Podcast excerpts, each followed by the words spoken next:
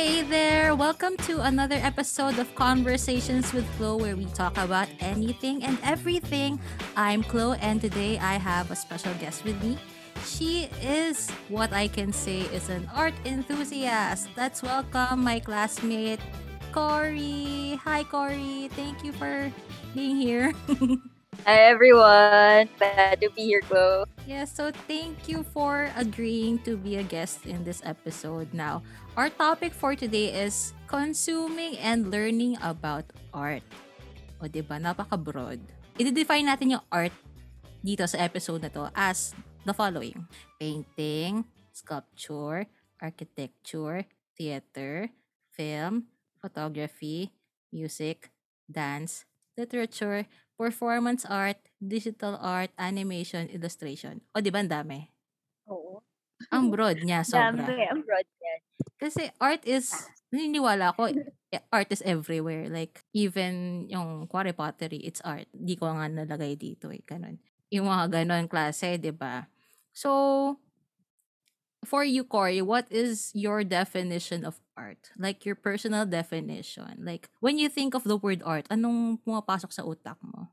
Sa akin, it's the the very basic definition for me is yung it's creative expression. So kasi one yung two words lang, so creative and then expression. Kasi eh, creative it's something that um you make out of supposedly nothing eh.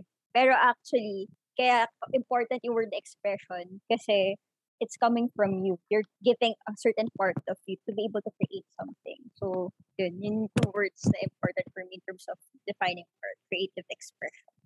Oh, ang ganda na na yung creating something supposedly out of nothing pero galing pala sa'yo. Yes. Wow, we, it's such a refresher.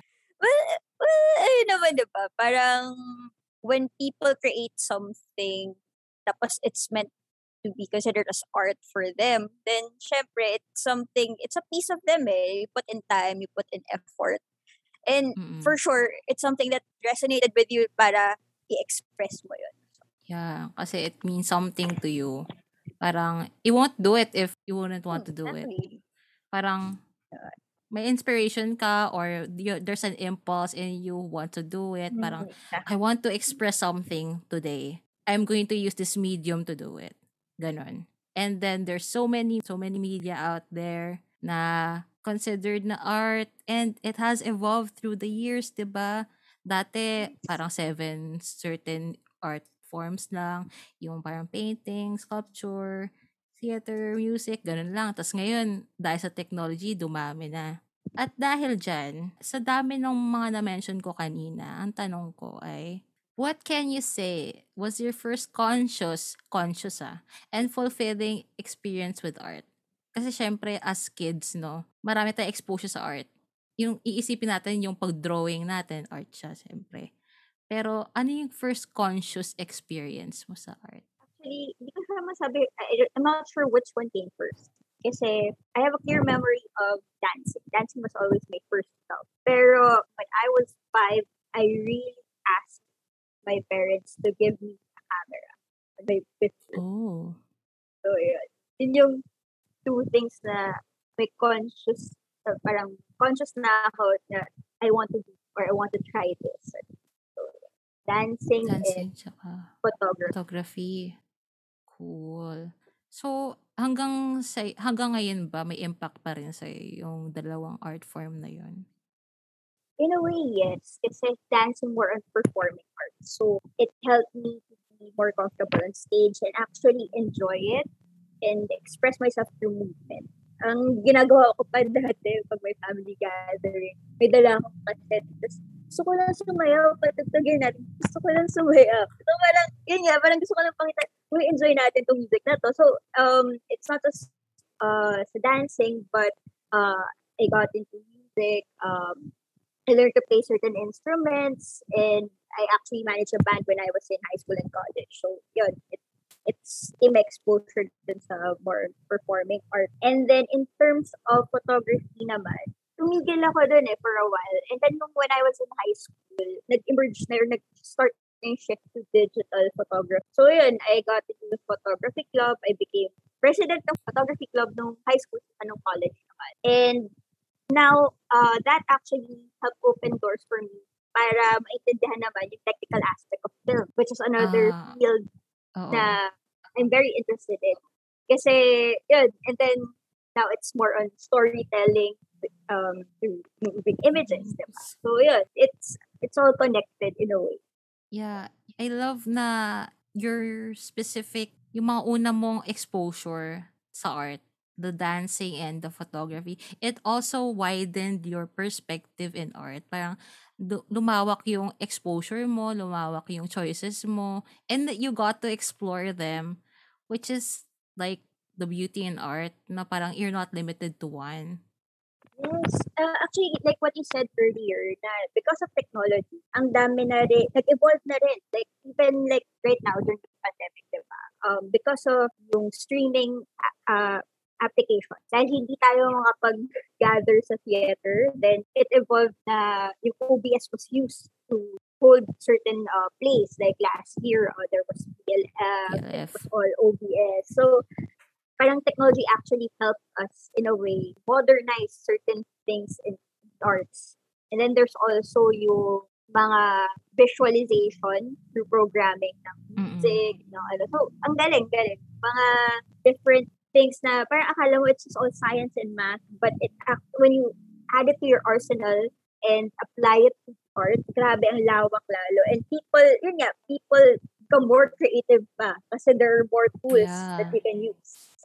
It- it's parang nagiging innovative and ano and nag, dahil sa fusion of different ideas and concepts it becomes more complex yet more beautiful. Yung mga nagiging output ng mga technology and art at the same time. Actually ang favorite meron ako favorite development for some reason sa art. Hindi kasi ako gifted sa visual art. Tapos natutuwa ako pag sa digital art, digital art. Kasi parang, ang alam ko sa use ng tablet, kuwari, ah, babasa ako ng readings or Mm. ano, pang social media or pang games, ganun. Pero meron talagang gumagamit ng tablet for drawing or for art. So, na-amaze ako doon kasi parang, ay parang gusto ko rin. Pero alam ko naman di ako magaling. Pero technology also opens opportunities for people who want to learn a specific art form without discouraging them too much. Kasi 'di ba ano, sometimes yung mga may expectation kasi na if you want to succeed in a certain field, you have to be able to be good at it from the very very beginning. Parang natural talent, you have to have that. It's like it has to be a given. Pero now, ang interesting nga, what you can see sa kids, the fact that you have YouTube, you have all these different uh, learning applications na rin. You have access to all that information. And Mhm. sila mismo yung, yung naghahanap dun eh. And ang galing lang kasi at an early age, na-absorb nila lahat ng information na yun. And it helps them to be more creative pa. Diba? So, yun, um, it's it's a double-edged sword, of course, na para social media and all that. But then, at the same time, it gives you more access to information, more access to things that you can use to create, and you have all that access to knowledge that people before kailangan, like during my time, ilan lang ba ang mga workshops na available, diba? And Yeah. even bad, yung parents natin wouldn't know unless there's they knew someone who actually took it or someone who was teaching. yeah. Unlike now, parang ang galing mo makita, oh, may something dito. Sa Facebook lang yung mga magulang, oh, it's for kids. Or, diba? It's also easier for different theater groups to promote what they can offer and Oo. give more kids access to, to the arts and learn about it. So, yeah, Yung Iba, iba. technology Maganda talaga. talaga. Iba yung ginawa niya. Like, just use it properly. Yan. yeah. Yan. with moderation and with guidance. Yes, that's so true.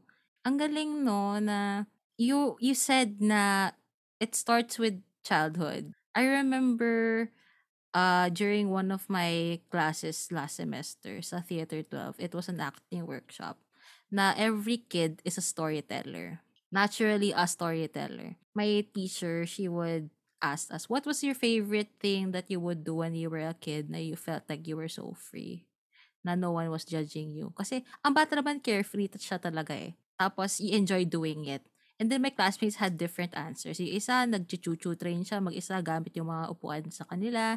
Yung isa, ano ba yun? Basta iba-iba yung kwento. Yung isa, nakikipaglaro kapatid niya. Ano daw, may police, ganun. Tapos, yung sa akin, nag-monologue ako sa harap ng salamin. Tapos, meron akong like I put on costumes, but my costumes were household items. I remember specifically yung punda ng unan. Sinunod ko yung legs ko doon para maging sirena. So parang, yun nga, sabi nga ng teacher ko, like, kids are naturally storytellers. And I think, magandang foundation yung childhood for honing creativity and I really hope na maraming parents ang makarealize na sana hindi lapilan yung creativity ng anak nila. It's gonna be helpful. Kahit di sila into arts. And yung wag malimit. Kumbaga. And actually, mm-hmm. for kids to have access to it eh. Mm-hmm. Na to have an environment na they're free to explore and learn more. Yeah. It's so amazing lang na everything really is connected. Wala lang. Connected pala sila lahat, no?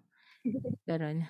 Kasi, timo, first exposure natin sa art ay nung bata tayo. But in my case, ano, yung conscious ko was I was a preteen na or teenager na. It was a play in PETA. Ismailet Isabel. That was my first mm. conscious exposure in art. Theater. And then after seeing that play, I said, one day I'm gonna step on that stage. And it happened. I I cried after when I did. Sabi ko, after rehearsal nun, sabi ko, kung pauwi na ako, oh my God, my dream came true. I I really cried. Wala lang. Nasa car ako pauwi, ganun. It's really moving din na yung mga experiences natin with art, they really have an impact in our lives. Kahit na it's not immediate impact. Kasi, for, like for you, it opened up lots of opportunities for you. Yung sa akin naman, it brought me back to my childhood dream. Kasi frustrated din ako ever since I was a kid. Uma umarte, ganun. Dahil nga nagumolog ako sa harap sa harap. Pero, how was your exposure to art? Like, how did it shape your way of thinking? Like, did it shape your way of thinking? Sa akin, kasi sa akin more of, I want to share it.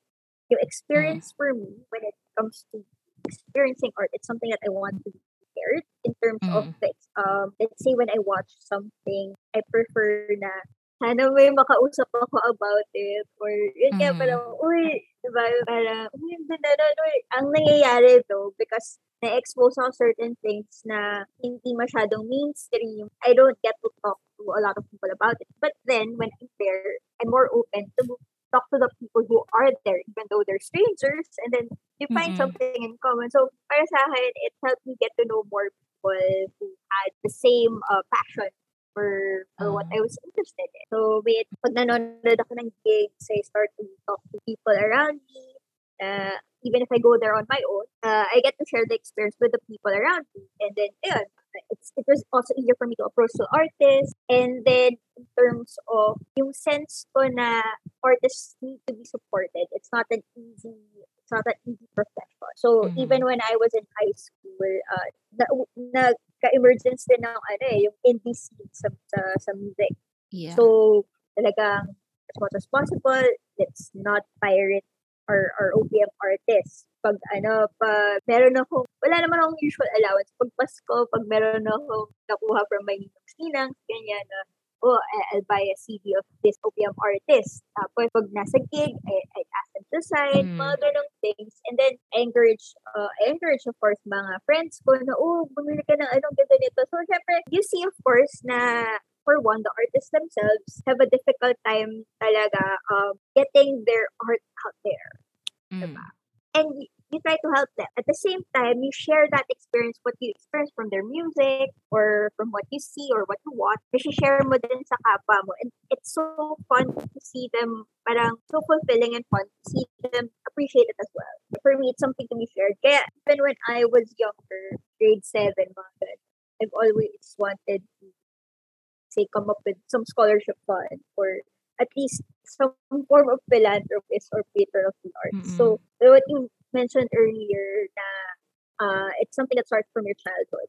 So yun yung gusto ko sana ma-experience ng mga bata. Have access. In our country, it's not some arts, the arts nga, medyo, it's not as accessible as we want. So, Yeah. hopefully, yun yung, I'm working on that. Or at least in whatever way I can. I try to support artists and I try to at least fund different institutions that work on uh, art education and uh, provide access for kids to learn more about the arts and be exposed to it. Kasi ang laking bagay in terms of how it can hone you as a person. I, I've experienced ganda. that, so I, I want it for other kids as well. Ang ganda so, nun. yung medyo ano, No, no, no, no. oo, yun talaga yung ano, pinupush. No, no, no, no. Ang ganda nung sinabi mo kasi usually, if I would ask that question to someone else, they would have an answer na paloob, like towards themselves. But you gave an answer that was so selfless na it really shocked me. Wow, shocked. Kasi ay, nakita ko na you want to share art even though it's not your own art. You want to share the experience. Kasi it changed you. It had an impact on you. And you want to share that joy, that feeling of uh, whatever feeling you're feeling. You, and you want to support artists kasi you want them to enjoy, you want them to enjoy what they're doing and you want them to help others enjoy their work. So parang, ang galing kasi parang, hindi, totoo guys, si Cory, lagi siya nagsisend sa group chat namin ng mga videos, kuwari post sa Facebook na ano, uy, this theater company is showing their specific play online, ganun. Or this, oh, this film is shown online, or oh, may exhibit sa ganyan. Lagi siyang may post na ganun. And I find it very interesting na siya lang ang nagpo-post ng ganun sa group chat namin. And and siya, and sa lahat ng friends ko, siya lang ang ganun. And yeah, I mean like it's not her own art kasi like I would understand na people would promote their art. But- Pero isa kanya kasi she's promoting others' art. So I find it very interesting that she's constantly doing it. And wala, natuwa lang ako kasi coming, I heard it na rin sa, sa wakas na ganun nga yung pina- pinapanggalingan niya kasi gusto niya ma-share yung experience niya with others and yun nga, she wants the, yun nga, the future generation to, to experience what she has experienced kasi it's really fulfilling. I mean, ako medyo, ano, medyo nag-lack din ako doon. Kaya late bloomer ako. Ngayon lang na-experience ng art. Ganun. Well, it's true na it's But never too late, pero di yun. ba? It's not too late, pero maganda nag-start ng maaga. Oo. Swear, sinasabi ko yun na sa pag sa art, it's Yeah, really, It's a gift. it's, yeah, it's, if you can start early, start early. Ganun. Wala, ang galing! Ang galing! Sorry, nagagalingan talaga ako. Actually, ito yung naamin ako. When it comes to teachers sa yeah, arts, yeah, yun din eh. Ganun. Kasi when, sa, may concept before na you don't dream high. You teach your children to dream big. ah, Pero that's yes. very internal kasi it will push you to to really achieve what you want.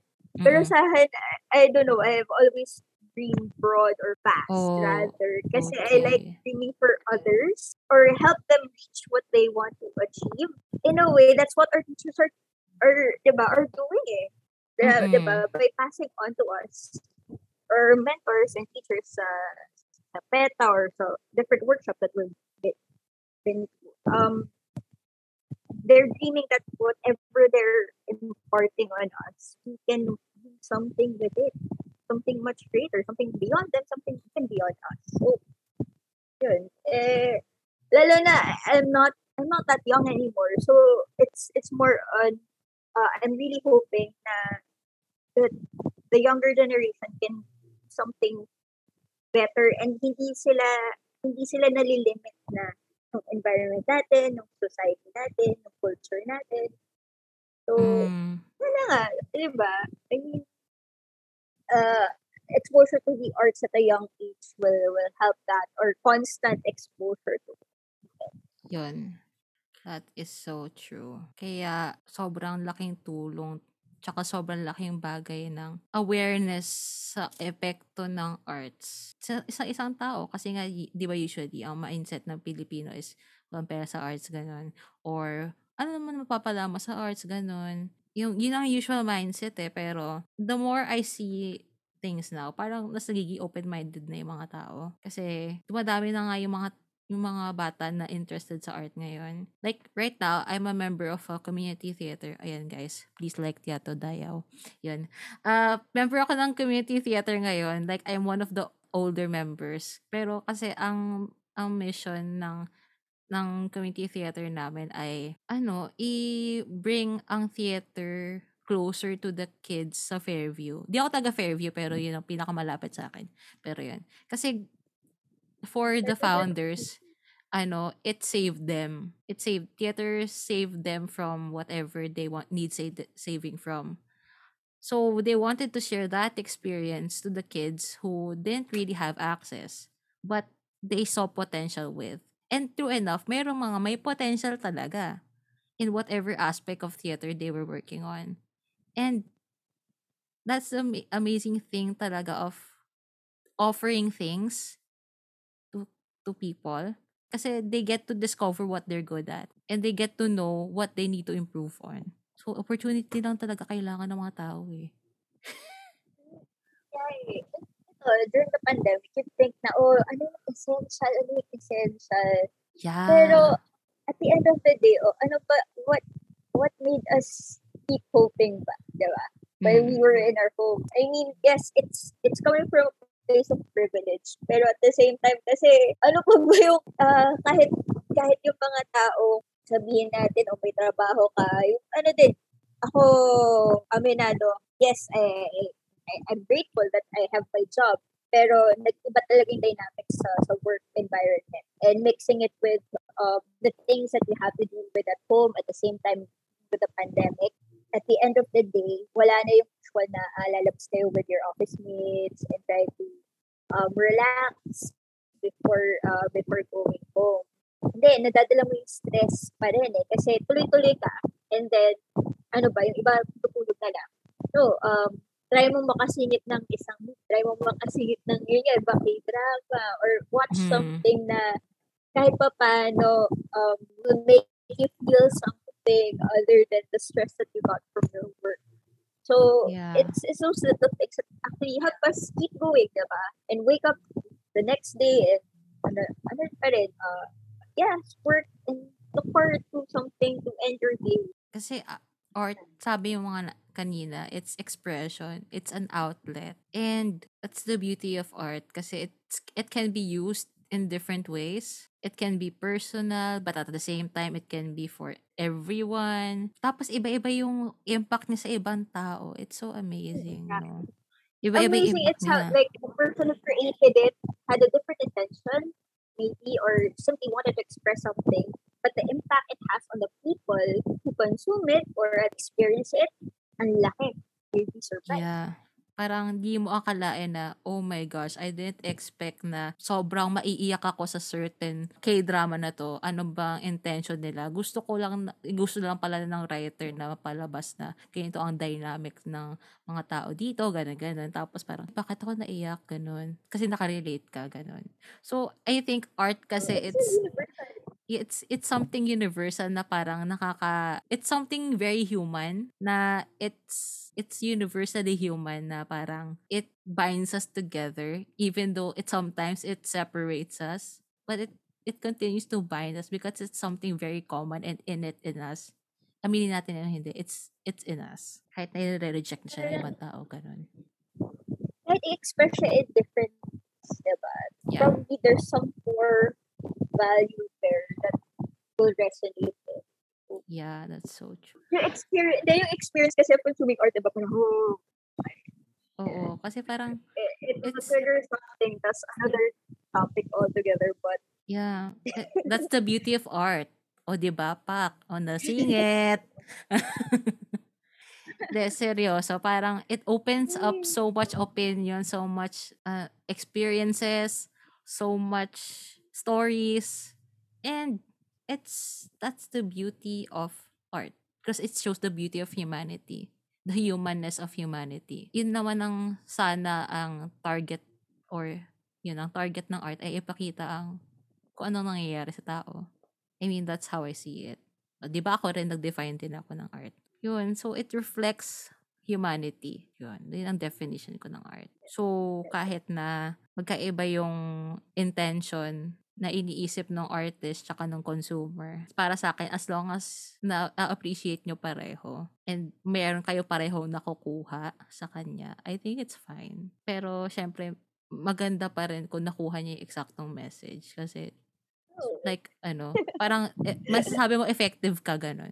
Like, for example, lalo na, Oo. Lalo na kung writer ka, oh my gosh, oh my gosh, hindi niya nakuha yung point ko. Yung ganun. That happened to me lately. Oh my gosh, sobrang nagpanic ako. kung bakit Pero ano, ko? Hindi, um, sa film, that happens a lot. Like, the scriptwriter, Oo. Well, sabi nga nung iba, you need to learn na rin once, when you're a scriptwriter at hindi ko yung director, you need to learn to let go. Kasi Yeah. even different directors will have a different interpretation. Of of the script. Oo. And, ayun, sige, eh, clear yung intent, pero kung hindi naman ikaw yung director, syempre, eh, pag-iba mag-iba din yun. Yeah. And then, of course, um, the actors will also put in a little bit of uh, themselves din doon. So, a film is not just the story, it's not just the directors. ano. Yeah. It's it's everyone. It's collaborative. It's very collaborative. So, pag ikaw yung writer, it's just one aspect of it. Yeah. Uh, unless, yun nga, unless libro ko. Oh, ikaw lang yun. Iba pa pag graphic novel. Oo. So, yun. Oo. Uh, Sobrang Iba, iba din sa theater na Oo. Yun din yung big adjustment din. Kasi ako sanay ako um, to perform on stage as a dancer mostly. Mm. Pero yun, um, with our training naman sa, sa theater, yun, medyo mas nasanay ako for movements, big movements, tapos Yeah. the voice. Pag sa film, dun ako, ano, masanay ako sa film. Ano, masanay ako na ako, kung ako yung mag-shoot, ako yung mag-edit, or Oo. or um, pag in front of the camera. Kasi nga, mas photography yung mga Oo. Sanay ako, ako yung sa likod ng camera. Eh, pero, oo, sa likod ng camera. Pero pag ako yung nasa harap ng camera, it's it's more difficult for me. Mhm. Tapos yun nga, I was uh, I was told na ang daming nangyayari sa mukha mo, ang daming ma- magalaw, even yung mukha ko.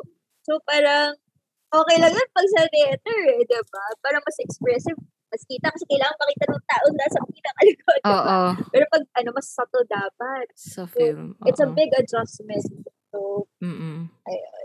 So, in a sense, yung art, it teaches you rin how to adjust. It teaches you to adjust, lalo na kung involved ka in other, in, in many art forms. Adjust ka sa needs. And it also, it also applies in your daily life and your relationships. Sana naa-apply, di ba? Pero yun. Yes. Hindi, pero talaga naman. Kasi a lot of, um, let's say if you go into the performing arts, or let's say, uh, so theater, film, it's all collaborative na. So, Yeah. very important, uh, the way you deal with people. Yeah. Regardless kung ano pa yung, ano yung role nila dyan, yung trabaho nila dyan, you have to, you have to be kind. Yun, yun naman Yeah. yun. Yun yung pinaka-important about it. Because you ha- lalo na kung sa teatro, ang liit lang ng mundo. Mm-mm. One way or another, you have to work with that. And yeah, you have really have to be kind. Lalo, extra kind, lalo na ngayon sa panahon ngayon. Everyone's going through something. May That's so something true. that they tell the world or something that they keep to themselves. You have to be kind. Well, kahit hindi So pandemic. O kahit di naman pandemic, kailangan natin maging kind. Pero ngayon, extra kind or extra understand. Yeah. Especially for the people who show up. Kasi That's so they, true. they've gone through a lot. Ang ganda nun. Like what I mentioned kanina na art unites but it also divides. Diba? It's just like any other opinion or any other person out there na mag, may magsabi lang ng anything. Mag-reunite or magde-divide. Hindi, Yeah. ano naman, like, hindi, pero hindi, even in the arts naman talaga kasi, Yeah. Um, there's no one way to go about it naman din. It- Yeah. it's, um, we can try to give structure to it, but at the same time, Yes. it's not even, kasi yun nga sinabi mo, um, humanity, humanity in itself is not, it's very complex. And Yeah. to try to uh, make sense out of it is very difficult. We will have our own interpretation. In the same Yeah. way, oh, di- different schools of acting, diba? And Oo. nag-split, split din yan. A lot of, ano din, um, different theater groups na rin before, mga, mga, ano, um, mga school of thoughts na, naghiwa-hiwalay. Oo, hiwa-hiwalay. They might not agree. Or, um, or they're practicing what works for them. Yun naman. Yeah. So, it's just a matter of, ano naman, uh, respecting yung process ng Respect bawat the isa. process. And, ano, respect people. Be kind and respect people, diba? And what works for That's them. the bottom line. As long as it's not hurting, yeah, and as long as it's not hurting another person naman, di ba? Um, Oo. ano lang, right now, also because of the internet, um, medyo mas extra sensitive na rin yung mga tao. Pero That's at the same true. time, they're also more aware. So, it's a balancing act and Oo. ano lang, uh, the, the, yun pa, mga cancel culture, trial by publicity, it's more rampant right now because of the Yeah. internet. But at the same time, awareness of social issues beyond your beyond what you normally normally see, beyond your normal environment, you're more exposed to it. You are more aware of it. Um, it's it's a matter of trying to understand. Siguro empathy. Yes. Yun na, yun talaga, empathy. Guys, core values way, talaga to. um, I do understand yung, yung mga core values to eh. Uh, pero kasi, yung iba naman nagka-cancel culture without fully understanding. The context of Ay, may everything. Ay, ay, yun na yun. Cancel na natin yan. Pero, ano din naman, um, ang tanong, ang hirap i-defend ng sarili mo pag ikaw yung nasa other end of it or Yeah. if you're at the receiving end of it. Uh, but at the same time, we need to understand that people do change. But of course, you need to acknowledge that you did something wrong or that you offended certain of people or what. Kung wala, yun yung yung Yeah. acknowledgement eh. And walang uh, eagerness or walang walang intention to change. Pero at the same Yeah. time, yeah, sorry, ang hirap, ang hirap na to talk about it in big terms, pero bottom line lang talaga is empathy and caring for for others, 'di ba? And Oo. ay, sorry, Ano? ang hirap nga, hirap nga na Ay. mag-defend. Hindi, is, honestly naman kasi talaga, as long as you're not, your intention is not to hurt. Kasi sometimes, ano eh, what you say can hurt others, but it's not your intention. Yun, kasi pagka nalaman mo naman na may na-offend ka, yun, wag mo naman i-ano. Wag mo naman sana siguro na, ay hindi, hindi ko ma-intention yun, ganyan, ganyan. Ano sa ano din yun, acknowledging and maybe it's also a point na to consider na maybe I could improve on doing this. Yes. Yes. Another another perspective that you can consider. Diba? Oo. So, it opens up, art opens up so much things, of so much learnings. It's so amazing. It's, maganda doon, it can be a point of discussion. And Yeah. we really need to discuss these things eh. Yun yung, yeah. ah, yun yung nakakamiss pa. That's why it has to be experienced. Uh, it has to be shared. Yes. Kasi, ano yung pag-uusapan nyo? Iba-iba. Oo. I mean, may it be na, ah, kahit iba-iba yung interpretation nyo, but even if you experience the same thing dun sa ano, sa what you watched or what what you saw, pero iba-iba yung interpretation. Pero ang ganda pag-usapan. Ang ganda ng Yeah. pag-usapan. Yun Talaga yun. Oo. And Kasi, yung with an open mind. yes. Open mind. Oh my gosh. Open mind with respect. Yung hindi, Yung- hindi attack agad. Yung with respect Oo. dun sa tao and respect dun sa, sa um, experience together. Yeah. It's, it also fosters human relations. Yun. Yes. Yun. uh, That's the one good thing I like about art. Parang it fosters relationships, it builds connections because of the common art or the common experience or the common yung mga common things that you found in that art but you're so diverse all together at the same time. So that, that makes kumare may collective kayo na what your output is what whatever your output is parang it's so amazing kasi creating art naman, you put every different things there. But ano, parang dahil ina-arrange siya the certain way, magiging maganda siya kahit na iba-iba. O di ba? Naging creating art na, hindi na consuming and learning. Di ba, ano, um, ito, kasi mahilig din ako manood ng mga uh, international film fest. And Mm. ito, uh, yung mga Southeast Asian Mm. mga film fest. Like ngayon, Sea Shorts, ganyan. You can, if you watch, it puts together mga um, short films from different Southeast Asian countries. And you can actually see some commonalities na kahit, yes, magkakaiba yung languages, magkakaiba, let's say, yung religion. Pero, when you look at it, oh, this resonates uh, with me. Or parang, ay, daming common things that we have with this type of culture. Yun. So, Mm. yung mga ganong bagay na uh, nakakatuwa kasi when it it gets stitched together in those kinds of programs and when you watch it as a whole, ang galing. We're, we're parang we're, we're still the same even though a lot of things are different. There's a lot of th- there are a lot of things that are also the same. So, yun, nang, uh, nakaka, nakakatuwa siya. Na, kaya ngayong Mm-mm. ano, film fest season talaga, talagang tuloy-tuloy, naka, ano, I consume a lot of art around, the, uh, yeah, uh, during these times talagang madami tayong pinapanood. Pero, ang sarap sa pakiramdam Mm-mm. na nakikita mo yung, hindi tayo, hindi tayo nakaka-travel ngayon eh. But you Yeah. can see all these different countries that we learn from these different cultures just from watching these short films. Uh, ang galing.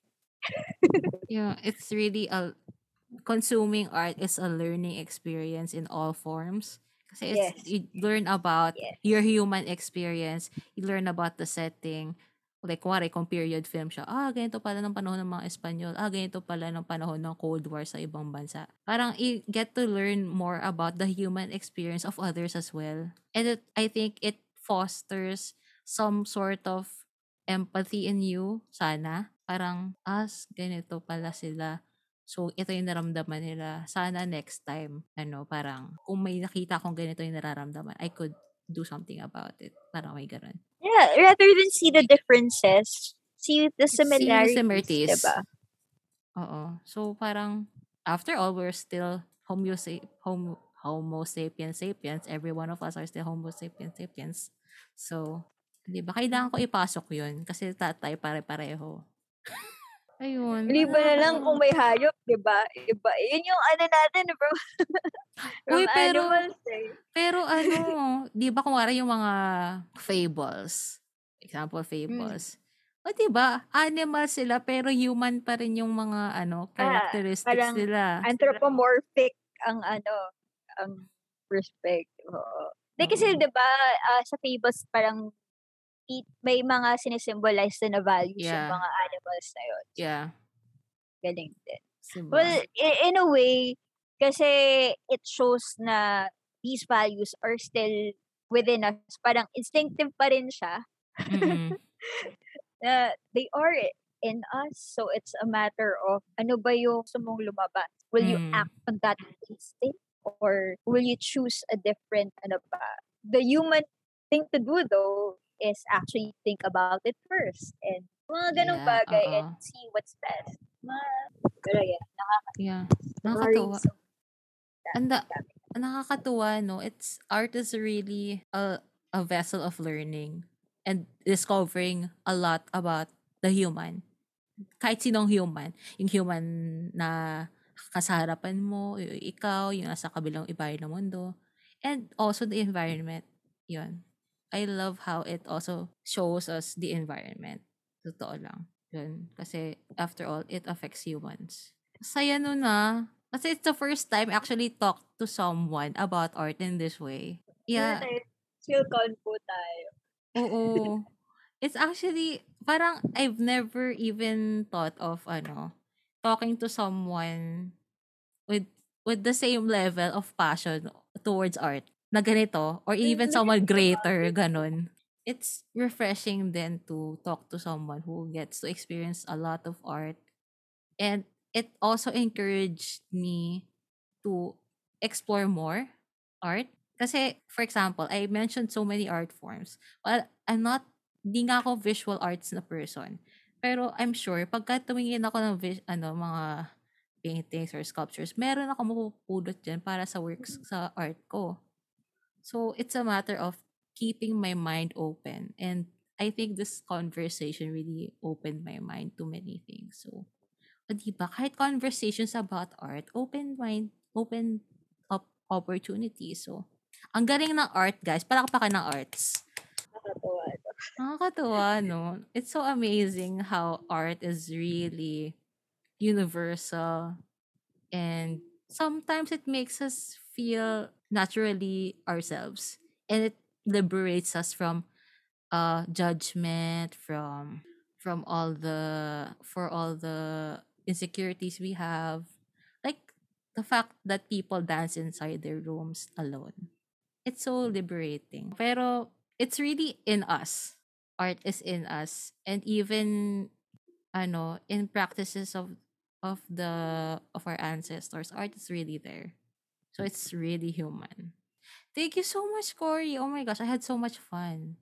Kung wala lang Same ikaw ano kung wala lang masyado kung hindi hinihingal right now at ano at hindi ako masyadong pagod siguro aabot tayo ng one more hour. Pero pagod kasi ako di wala akong tulog. So yun.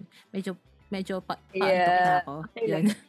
so yun. If you wanna plug anything you can plug it right now Ah, okay, sure, sure. Thank you, Flo. Um, so what I'm working on right now is actually um, a short film that's part of Cine Kabataan 4. It's uh, going to be uh, out on September 17 alongside the Pista ng Pelikulang Pilipino. Our short film is called Ang Alamat ng Prinsipe at Mandirigma by our classmate and friend uh, Jake Collado. Uh, he's the director and writer. Uh, so yun, like I said, I like supporting people and uh, making their dreams come true, achieving things that they want, and um, getting these stories told. So uh, I hope you get to watch our short film. You can also follow us at Facebook and Instagram. And we'll be releasing some of our teasers soon. And yan, ang alamat ng prinsipe at mandirigma. yes Thank you, Flo. Thank you, Corey, so much for your time. I love this episode. We should It's- do we should do this again kahit hindi podcast. Yes. Oh my gosh. With everyone, ganon. Yes. Oh my gosh. It's so fun. Mm-hmm. Aw, thank you. Thank you for joining us, guys. This has been Chloe, and it has been another episode of Conversations with Chloe, where we talk about anything and everything. Bye, guys. See you next week. Bye. Thank you.